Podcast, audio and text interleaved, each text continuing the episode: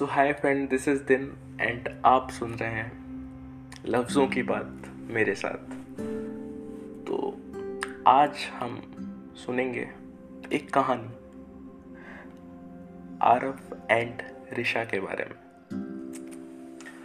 रात के ग्यारह बज चुके थे तो रिशा और आरफ ने सोचा, चलो क्यों ना बाहर गार्डन में थोड़ा टहला जाए। तो एक के हाथ में वाइन का ग्लास था, एक के हाथ में स्कॉच का ग्लास था। दोनों टहल रहे थे कि तभी आरब ने सोचा, क्यों ना एक गाना होना चाहिए। फिर क्या था? आरब नीचे झुका, एक पैर उसने ज़मीन पर टेकाया, रिशा का हाथ थामा और गाने लगा।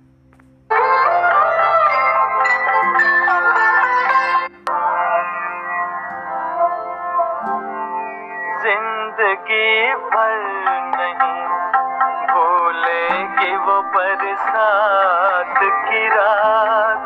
एक अनजान हसीना से मुलाकात की रात। ज़िंदगी भर नहीं भूलेगी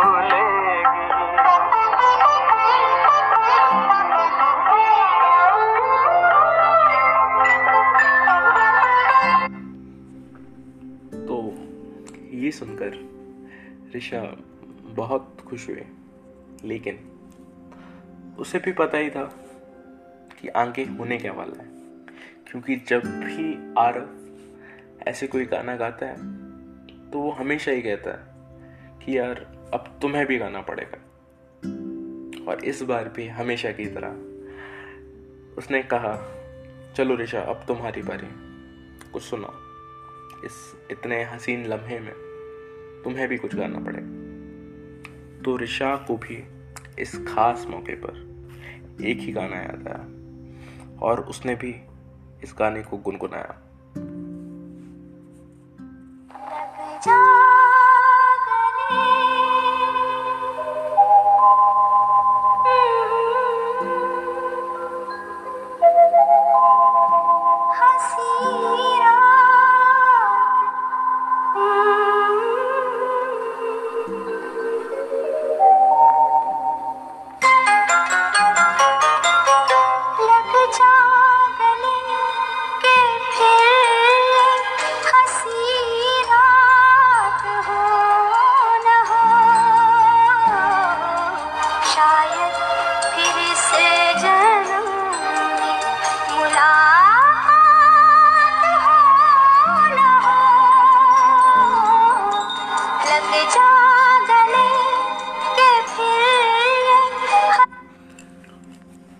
तो आरब बहुत नज़दीक आ चुका था रिशा के जब रिशा ये गीत गुनगुना रही थी।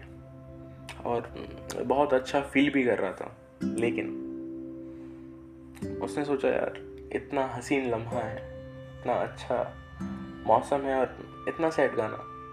तो उसने पूछ ही लिया, क्या है ऋषा यार इतना सैड गाना? ऐसा क्यों? तो रिशा ने कहा, क्योंकि तुम मुझे कभी भूलो ना। और इतना कहकर वो मुस्कुराने लगे।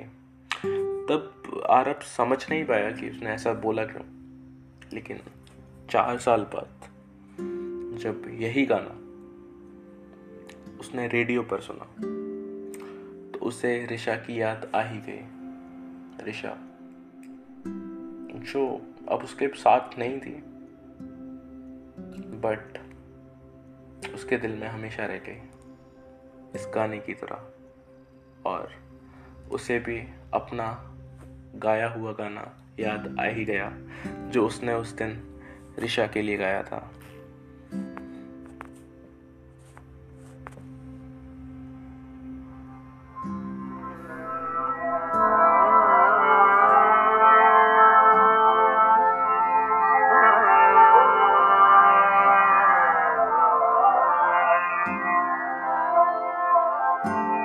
ज़िंदगी भर नहीं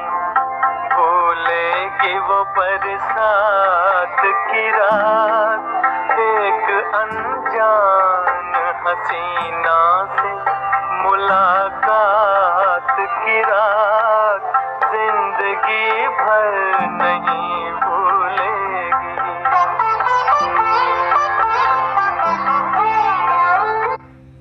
और सच में शायद वो ज़िंदगी भर उस लम्हे को ना भुला पाए।